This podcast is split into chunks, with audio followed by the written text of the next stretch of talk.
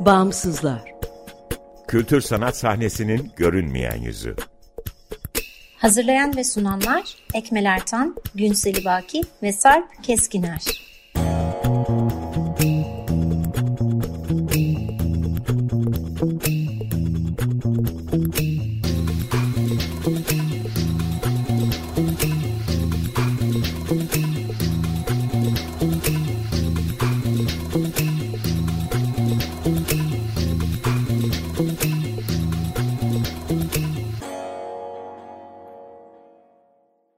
Merhaba, 95.0 Açık Radyo'dasınız. Açık Dergi içerisinde yer alan Bağımsızlara hoş geldiniz. Ee, bağımsızlar, Türkiye'de devlet veya özel sermaye sahipliğinde veya güdümünde olmayan, bağımsız kültür sanat alanının çeşitliliğini ve ölçeğini görünür kılmayı, güncel ve dinamik bir bilgi kaynağı oluşturmayı, bağımsızlar arasında dayanışma ve işbirliklerine zemin hazırlamayı hedefleyen web tabanlı bir platform. Açık Radyo Açık Dergi'nin yanı sıra bağımsızları bağımsızlar.org adresinde bulabilir. info.bağımsızlar.org adresinden iletişime geçebilir ve Instagram'da bağımsızlar.org'dan takip edebilirsiniz. Bu hafta ben Ekmel Ertan, Bağımsızlar ekibiyle birlikte hazırladığımız programı sunuyorum. Konuğumuz kültür ekonomisi ve kültür politikaları uzmanı, akademisyen, araştırmacı Funda Lena. Merhaba, hoş geldin. Merhaba, hoş bulduk. Bizim bağımsızlarda yola çıkıyorkenki hedefimiz aslında bu her seferinde tekrarlamaya çalıştığımız gibi Türkiye'de devlet veya özel sermaye sahipliğinde veya güdümünde olmayan bir kültür alanının, endüstrisinin ölçeğini, büyüklüğünü e, görünür kılmak. Yani inanıyoruz ki bu sadece Türkiye'de göründüğü gibi devlet hele hele devletten de fazla özel sermayenin sahipliğinde olan enstitülerin, kurumların yürüt, kültür sanat alanı var. Ama bunun dışında da çok büyük ve hatta çeşitliliği çok daha fazla olan insanlara dokunarak çalışan bir e, kültür alanı olduğunu biliyoruz. Dediğim gibi amacımız aslında bizim bu, bu, buna dair veriyi toplamaktı. Bu e, oluşturduğumuz bağımsızlar.org web sitesinde toplanan bilgiyle aslında böyle bir e, veri tabanı oluşturmak amacındaydık. Bunu kısmen yapabildik ama e, evet yani çok temelde böyle bir veri eksikliği var ve senle ön konuşmada da sözünü ettiğimiz şey aslında veri meselesi. Bu alanı tanımlayabilmek, tarifleyebilmek için. İstersen oradan başlayalım. Evet, veri kültür ekonomisi alanında çalışan bir için veri çok önemli ama e, Türkiye'de çok problemli. Aslında dünyada da tabii ki e, problemli. Çünkü e, bu bağımsızların e, ne kadar bir alan kapladığı, hani size zaten bu bunu ortaya koymak için yola çıkmışsınız. Çünkü bilmiyoruz aslında. E, TÜİK'in verileriyle çalışıyorum ben mesela e, iki senede bir aşağı yukarı Türkiye'de kültür ekonomisinin toplam büyüklüğünü ortaya koymak, genel ekonomi içindeki payını değerlendirmek için e, veri toplamaya çalışıyorum. Daha doğrusu TÜİK'in verilerini bu alan için derlemeye çalışıyorum. Ama e, sonradan sektör temsilcileriyle işte meslek birlikleriyle falan görüştüğümde anlıyorum ki aslında resmi veri bunun çok gerisinde kalıyor. E, bir rakamla örneklendirecek olursam en son yayınladığım işte grafiklerle Türkiye'nin kültür ekonomisi raporunda e, en güncel veri olan 2019 verisine göre bütün işte müzik, sinema, yayıncılık, görsel sanatlar, gösteri sanatları ve uzmanlaşmış tasarım faaliyetleri alanında toplamında 52 bin kişi faaliyet gösteriyor gibi görünüyor. E, ama sadece müzik sektöründeki meslek birliklerinin öngörüsüne göre veya tahminine göre sadece müzik sektöründe 80 bin civarı en azından kişi çalıştığı söyleniyor. Yani o kadar uzağız yani e, rakamlardan. E, ve uzak olmak da neye yol açıyor? Biz e, işte bu alanın savunucuları olarak bu alana yönelik kültür politikaları geliştirmesi için işte politika yapıcılara gittiğimizde, e, işte bu alanın desteklenmesi için bir şeyleri savunduğumuzda de demeye çalışıyoruz ki işte bu alan bu kadar e, geniş bir ekosistemden oluşuyor. Bu kadar önemli bir katma değer yaratıyor. Ekonomi içinde böyle bir payı var. İşte dolaylı ekonomik etkileri böyle. Fakat biz veriyi ortaya koyduğumuzda aslında gerçektekinden çok geride kaldığımız için aldığımız sonuçlar da olması gerekenden çok e, geride kalıyor. E, bu nedenle bu veri eksikliği problemli. Evet bu e, bizim aslında bu web sitesini ortaya çıkardığımızda amaçlarımızdan bir tanesi de bu veriyi görünür kılmaktı. Yani bir tür veri görselleştirmesi e, olarak da kullanmaktı Hı. web sitesini. Ve orada da aslında senin çalışmalarından esinlenmiştik. Yani çünkü sen çok güzel grafiklerle aslında bu alanda ki kültür alanına çok fazla bakan zaten yok. E, ne olup ne bittiğini bir parça görünür hale getirdin. E, bizim inancımız oydu ki e, aslında işte bu görünmeyen tarafı, görünmeyen yüzü yani bu bağımsızların oluşturduğu ekonomi aslında bayağı büyük ve bunu biz e, hem akademisyenlere, araştırmacılara hem hak savunucularına ya da alanı savunanlara bir kaynak olarak sunabiliriz. Ama Hı-hı. işte geldiğimiz noktada bu veriyi toplamak da başlı başına bir iş. Tabii. Bir evet, çok büyük. de yani araştırmalarda böyle e, örneklem seçilerek yapılması gereken araştırmalar biraz daha kolay. Ama toplam bir şeyin toplamını ortaya koymak aslında ulusal istatistik e, kurumlarının işi. Çünkü hani bizlerin çabaları burada e, evet bir şeyleri göstermek, bir şeylere dair fikir vermek adına çok kıymetli ama nihayetinde e, neden bu bağımsızlar alanı e, verisi tam ölçülemiyor? Çünkü büyük bir kayıt dışılık var. Bu kayıt dışılık ortadan kalkmadığı sürece bütün bu alanın ortaya konması ve tam gerçek büyüklüğünün bilinmesi çok mümkün değil.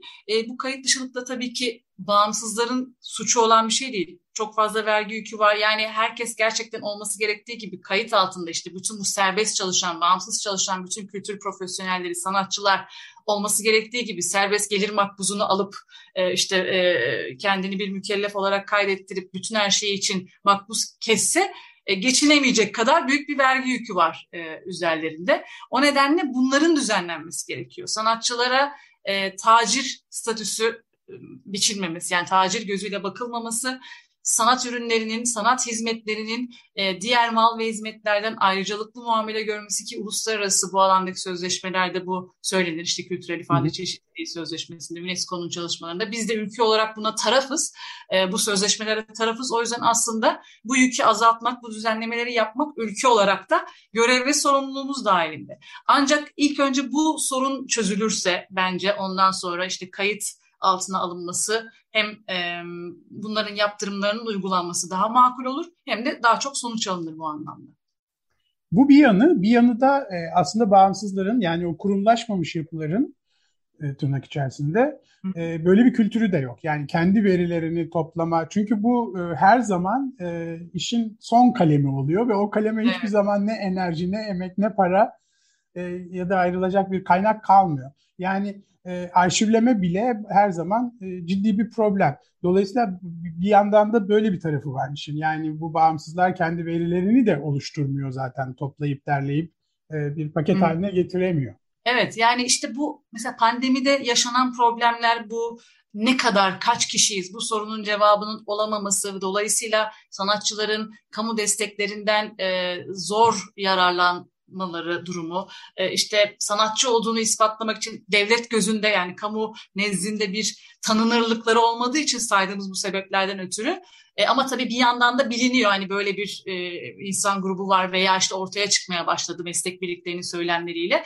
E, devlet de tamam hadi destek verelim dediğinde sanatçı olduklarını ispat etmeleri. İşte müzisyenlerin videolarla e, o geçmiş süreçte sahne sahneye çıktığını veya bu, bu mesleği icra ettiğini ispat etmeleri gerekti. Ve dolayısıyla bu sorunlar yaşanınca e, sektördeki bağımsızlar da e, şeyi düşünmeye başladı. Daha örgütlü olmalıyız, işte verimizi tutmalıyız. Bununla ilgili girişimler olmaya başladı. İşte evet. sizin çabalarınız. İşte müzik platformu.com'u kurdu e, Miyor bir genel sekreteri de olan Merve Eryürük. İşte müzik Hı-hı. sektöründe kaç kişi olduğunun, kaçının, yüzde kaçının SGK'sız olduğunun vesaire verisini ortaya koymak için. İşte bu krizin ardından biraz bunun önemi anlaşılmaya başladı bu burada bir şey de var. Kurumsal destek olmaması da önem taşıyor. Yani bireysel sanatçılar için demiyorum ama bağımsız e, yapılar için yani bunlar kolektifler de olabilir. Başka şeyler de olabilir. Bu e, veriyi oluşturacak, tutacak, onu derleyecek desteğin de olması lazım. Yani sadece projelere destek vermek aslında bu tür verinin hep eksik kalmasına sebep oluyor. Yani evet. bu yapıların kurumsal desteğe de ihtiyacı var. Evet doğru. Yani e, evet. E, tabii destek alınabilecek çeşitli e, kamu kurumları veya işte AB destekli e, fonlar vesaire var. Genelde hep bunu derslerde falan da tartışıyoruz. E, mesela belediyelerin bile e, araştırma, işin araştırma kısmına veya işte bu veri toplama vesaire kısmına çok fazla bütçe ayırmaması gibi. E, dolayısıyla da bu tip araştırmaların yürütülememesi gibi bir problem var e, o dengelerde. Bunun da işte araştırmanın, verinin e, öneminin daha fazla anlaşılması, işte belli bir politikanın veriye dayalı olarak e, geliştirilmesi gerektiği, etki analizleri yapılarak yapılması gerektiği, sonraki adımların kararlaştırılması gerektiği. İşte konuştukça konuştukça biraz daha anlaşılıyor gibi bunlar. Ee, ama yine de istediğimiz noktaya varılabilmesi için daha gidecek biraz daha yolumuz var. Var.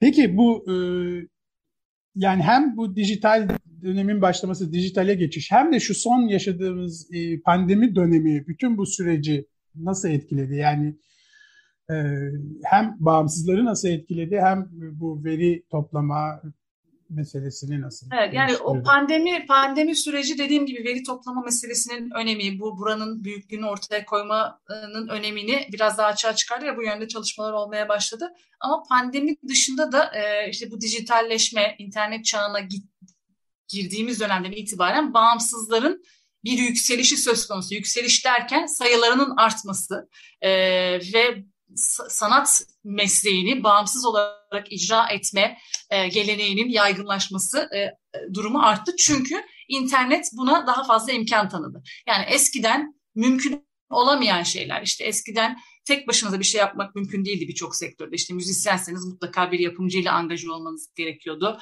Ee, işte oyuncu yapacaksanız mutlaka büyük bir yapımcıya kendinizi beğendirmeniz gerekiyordu. Ama bugün işte bir Instagram'dan e, bir komedyen oyuncu fenomen olup sonra kendi stand-up gösterilerini organize edebiliyor. Veya işte bir müzisyen kendi albümlerini kendi ev stüdyosunda e, kaydedip e, teknolojik gelişmelerle de birlikte hiçbir yapımcıya ihtiyaç duymadan en çok dinlenen platform olan Spotify'a koyabiliyor. E, böyle bir imkan sundu. Ha, bu çok mu demokratik? İşte başlangıçta 2000'lerin başında işte internet ortamı çok büyük bir demokratikleşme getirecek, herkes istediğini sunabilecek e, diye bir beklenti vardı. Hatta Spotify'ın bile ortaya çıkışı işte bütün sanatçılara eşit imkan tanıyacak vesaire gibi bir mottosu vardı.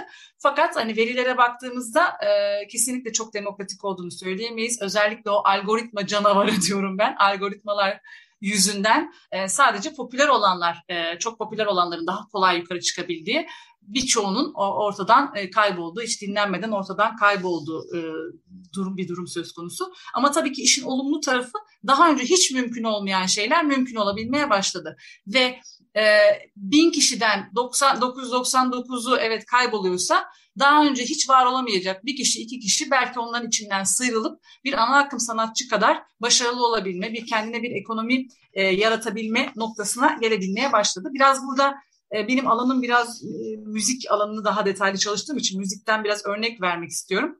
Mesela global müzik endüstrisi verilerini düzenleyen bazı kurumlar var, uluslararası kurumlar. Bunlardan bir tanesi Media diye bir kurum.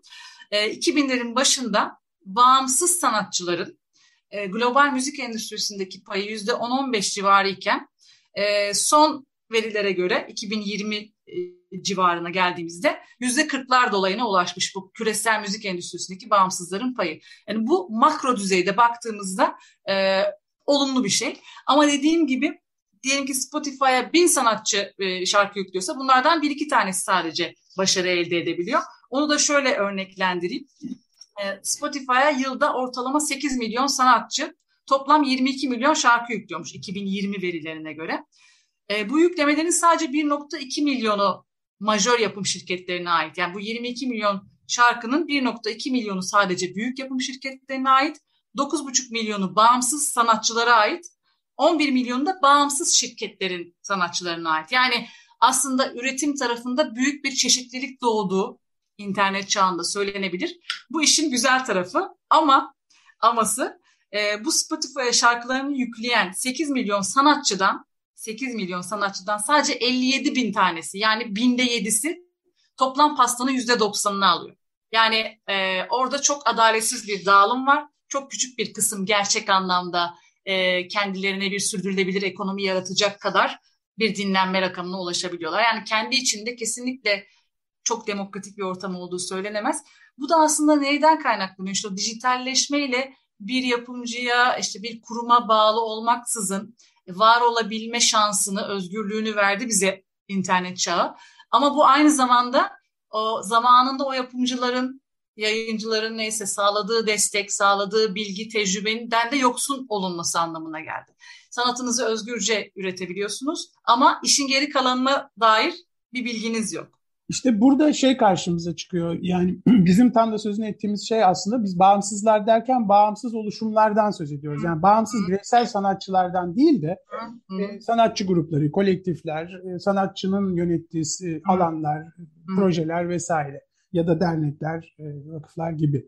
Dolayısıyla aslında e, bir bağımsız sanatçılar var bağımsızlar sahnesinden söz ettiğimizde bir de bağımsız girişimler, oluşumlar var.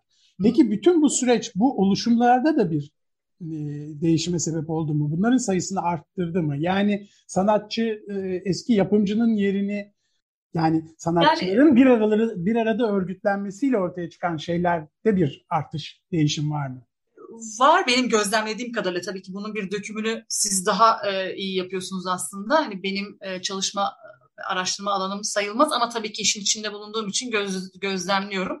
E, son yıllarda işte pandemide e, örgütsüzlüğün ne kadar olumsuz sonuçları olduğu e, konuşulduğu için örgütlü olmayan kişilerin de örgütlü olma eğilimine girdiklerini, işte meslek birliği olmayan e, sanatçı gruplarının meslek birliği kurma eğilimi içerisine girdiklerini biliyorum. Bunlar hep konuşuldu. Örneğin müzik sektöründe e, işte eser sahiplerinin meslek birliği vardır, yapımcıların vardır, yorumcuların vardır ama o alanda çalışan müzisyenlerin yoktur. E, e, işte rodilerin yoktur e, teknik çalışanların yoktur. Yani bu alanda çalışan bütün bağımsızlar. Onlar da böyle girişimlere girdi bunu biliyorum. E, onun dışında informal yapılar da oluşturulmaya başladı. Ben işte benim e, Nisan ayında tam da pandemide daha önceden planlamama rağmen pandemide kurduğum Kültür Ağı diye bir informal bir yapı var. E, bu bir örnek. Bunun gibi buna benzer e, çok görüyorum. A, A ve işbirliklerinin oluşturulması e, konusunda adılan, atılan adımları. E, bu evet biraz işte pandemide rastlanan, yaşanan olumsuzluklardan kaynaklanıyor. Biraz da aslında bağımsızlar tek başlarına tek tek topladığınızda çok büyük bir güçler ama çok dağınık durduklarında çok güçsüzler. Çünkü işte karşısında bir dev var o tek başına e, mücadele ediyor. O nedenle ben mesela doktora tezimde de benim e, önerilerimden bir tanesiydi müzik endüstrisine dair ki bütün alanlar için bu geçerli. E, örgütlü hareket etmek, dayanışma içinde hareket etmek, e, işte o bahsettiğimiz bir sanatçının sanatını üretmek dışındaki becerileri kazanması için beraber hareket edip birbirlerinden öğrenmek veya işte ne bileyim belki eğitim programı geliştirmek vesaire gibi bunlar kolektif şekilde daha rahat ve daha e, etkin yapılabilecek şeyler. E, evet benim gözlemlediğim sorunun cevabı bu yapılar benim gözlemlediğim kadarıyla arttı. Ama bu artışın anlamlı olabilmesi için sanıyorum bunlara kaynak da yaratmak gerekiyor. Hı. Yani çünkü e, bağımsız sanatçı olarak bir iş yaptığınızda bir bir karşılık evet. doğal olarak doğuyor ama böyle bir örgütlenme içerisinde yaptığınız şeyler genellikle hep arka planda görünmez olarak kalıyor ve evet. doğrudan bir e, şeye dönüşmüyor. E, evet. Ve o süreçte e, her zaman bir e, emek sömürüsü var aslında insanın evet. kendi kendi kendi emeğini sömürmesi ne varan sonunda. Ya zaten bu tip bu tip e, organizasyonların sürdürülebilirlik konusunda sorun yaşamasının da özünde bu var e, bence bir hevesle hani bir motivasyonla manevi olarak sizi tatmin eden bir konuda bir araya geliyorsunuz ama sonuçta tabii ki hepimizin e, hayatlarımızı devam ettirmesi için bir kaynağa ihtiyacımız var finansal. Başka işlerle uğraşmamız gerekiyor. E, o nedenle de bu yapıların gerçekten bir iş modeliyle e, sürdürülebilir bir e, yapıya kavuşması çok önemli. E, burada aslında bir takım fonlar var ee, benim bildiğim bilmediklerim de vardır muhakkak. İşte ağ oluşturmaya yönelik, işte bu ağların sürdürülebilirliğine yönelik. Ee, belki bu bunlarla ilgili kolektiflerin birbirleriyle paslaşarak haberdar olmadıkları fonlardan haberdar olup projeler geliştirmeleri. Yani genelde işte biz burada böyle bir yapıyız hadi bize kaynak verin dendiğinde olmuyor ama işte proje bazlı e, sürekli projeler geliştirmek gerekiyor. Onlara bir kaynak yaratmak gerekiyor. Ama orada da e, genellikle şöyle oluyor projeyi oluşturana para vermiyor e, şey. Yani projeyi oluşturanın az önce düşünüyordum bunun üzerine. Gönüllü yapmasını bekliyor. Hı hı. E, aldığı hizmetlerin karşılığında fatura kesiliyor ve o faturaları ödüyor e, desteği veren kurum. E, çok nadiren proje yürütücüsüne de bir maaş bağlanıyor ama böyle olduğu zaman e, tamamen işte ekonomik açıdan herhangi bir beklentisi olmayan kişilerin sadece bir proje geliştirip ona 6 ay bir sene emeğini vermesi gibi bir durum söz konusu oluyor. Yani çoğu fonda ben bu bunu e, görüyorum. Mesela ben bile kendim düşünüyorum. Hani bu, tip işlerden ticari bir beklentim olmamasına rağmen e, şimdi ben buna belli bir mesai harcayacağım. E, bir fırsat maliyeti diye bir şey var. Sonuçta ben de bir geçimimi sağlamak zorundayım. E, bunu yapacağım o zaman ben diğer işlerime devam edeyim diyorum ama orada yapılması çok değerli olacak bir şey kalmış oluyor filan ertelenmiş oluyor. Orada fon mekanizmalarının da biraz daha makul olması gerekiyor bence. İşte bu da aslında galiba önce bir kültür politikasının olmasıyla evet. ilişkili. Ama kültür evet. kısır döngü yani. Kültür politikası evet. olması için de o kültür politikasını etkileyecek verileri ortaya koyup durumu evet. gösterebilmemiz gerekiyor. Gerçi tabii bu birazcık da bu anlamda özellikle bağımsızlar söz konusu olduğunda kültür politikasızlığı çok bize özgü ve özel bir durum bir yandan da. Yani dünyada evet. bunu dengelemeye çalışan politikalar var çünkü. Evet, aslında bizim de e, böyle bir politikayı geliştirmek üzere gerekli enstrümanlarımız var. Mesela e, UNESCO'nun 2005 Kültürel İfadelerin Çeşitliliğinin Korunması ve Geliştirmesi Sözleşmesi 2017'den beri biz tarafız. Ve aslında bu sözleşme tam da bağımsızlara, o kültürel ifade çeşitliliğinin kaynağı olan bağımsızlara alan açılması için e, ülkelere bir sorumluluk yüklüyor. Yani o alanı açacak önlemleri al diyor e, ülkeye. Bu da aslında onlardan bir tanesi. Yani bunun, bunun üzerine yüzeysel değil de derinlemesine düşünüldüğünde e, bizim burada konuştuğumuz konularla ilgili aslında tam da e, bu bağımsız kolektifleri sürdürülebilir kılacak. E, bağımsız sanatçıların ayrı ayrı projelerini destekleyecek.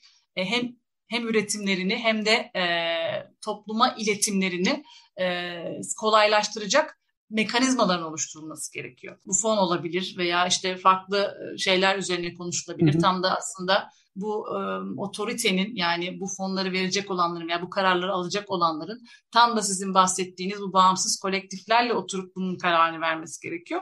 Ama genelde e, benim gördüğüm bu tip politikalar geliştirilirken bir yönetişim perspektifi varsa bile birileri dahil ediliyorsa bile o, o birileri genelde zaten daha e, e, bağımsızların değil de kurumların temsilcileri oluyor. Daha e, kuvvetli kurumların temsilcileri oluyor. Evet. Onların dertleri biraz daha o Maslow'un üçgeninde biraz daha yukarıdaki dertler oluyor zaten. Aşağıdaki dertlere eğilecek şekilde bir katılım görmüyorum. Sıra gelmiyor. Evet. Peki biz niye bu kadar önemsiyoruz bağımsızları? Valla işte e, ben e, kendim müzikle uğraştığım dönemden beri sonra tezim işte doktoraya başladığım dönem hep derdim kültürel ifade çeşitliliği. Yani e, küçük küçük farklı işler yapıp farklı eserler üretip çeşitliliğe katkı sağlayacak tüm bu e, kişi ve kolektiflerin topluma daha fazla ulaşması gerekliliği, bunun toplumu besleyecek bir şey olduğunu düşündüğüm için işte, işte UNESCO'nun 2001 Kültürel Çeşitlilik Bildirgesi'nde yazdığı gibi kültürel çeşitlilik, e, biyoçeşitlilik doğa için neyse kültürel çeşitlilik de insanlık için odur diye düşündüğümden ve bu çeşitliliği besleyen de o ana akım sanatı üretenler değil de bağımsızlar olduğundan dolayı ben bu yüzden önemsiyorum ve e, heyecanlanıyorum.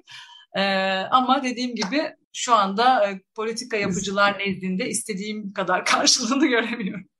Yani biz de aynı nedenlerle tam bu kültürel çeşitliliği, ifade özgürlüğünü ve ifade çeşitliliğini evet. arttırabilmek ve destekleyebilmek için bir yandan e, bağımsızları yapıyoruz. Bir yandan da her birimiz bağımsızlar olarak çektiğimiz acılar Evet oluyor zaten. getirmek genelde, istiyoruz yani. Genelde kendi kendi dertlerimizden başlıyor bu fark etme durumu. Kendi yaşadığım sorunlarla ben fark ettim bunu eskiden. Evet. Yani kendim müzik yapmaya başlamadan önce bu tip sorunları yaşayanların çok olduğunu bilmiyordum. Sonradan dediğim gibi kendim yaşadıktan sonra baktım ki bu bu dertleri yaşayan birçok insan varmış zaten. Sonra bununla ilgili mücadele etmeye başladım. Peki, e, çok teşekkürler sohbet ben teşekkür için. ederim. Umarım gerçekten verileri görünür kıldığımız, bağımsızlar alanını görünür, kıldı, görünür kıldığımız bir e, noktaya geliriz kısa zamanda ve e, bunu da hakikaten bir savunuculuk için kullanmaya e, şansımız olur, kullanmaya başlayabiliriz.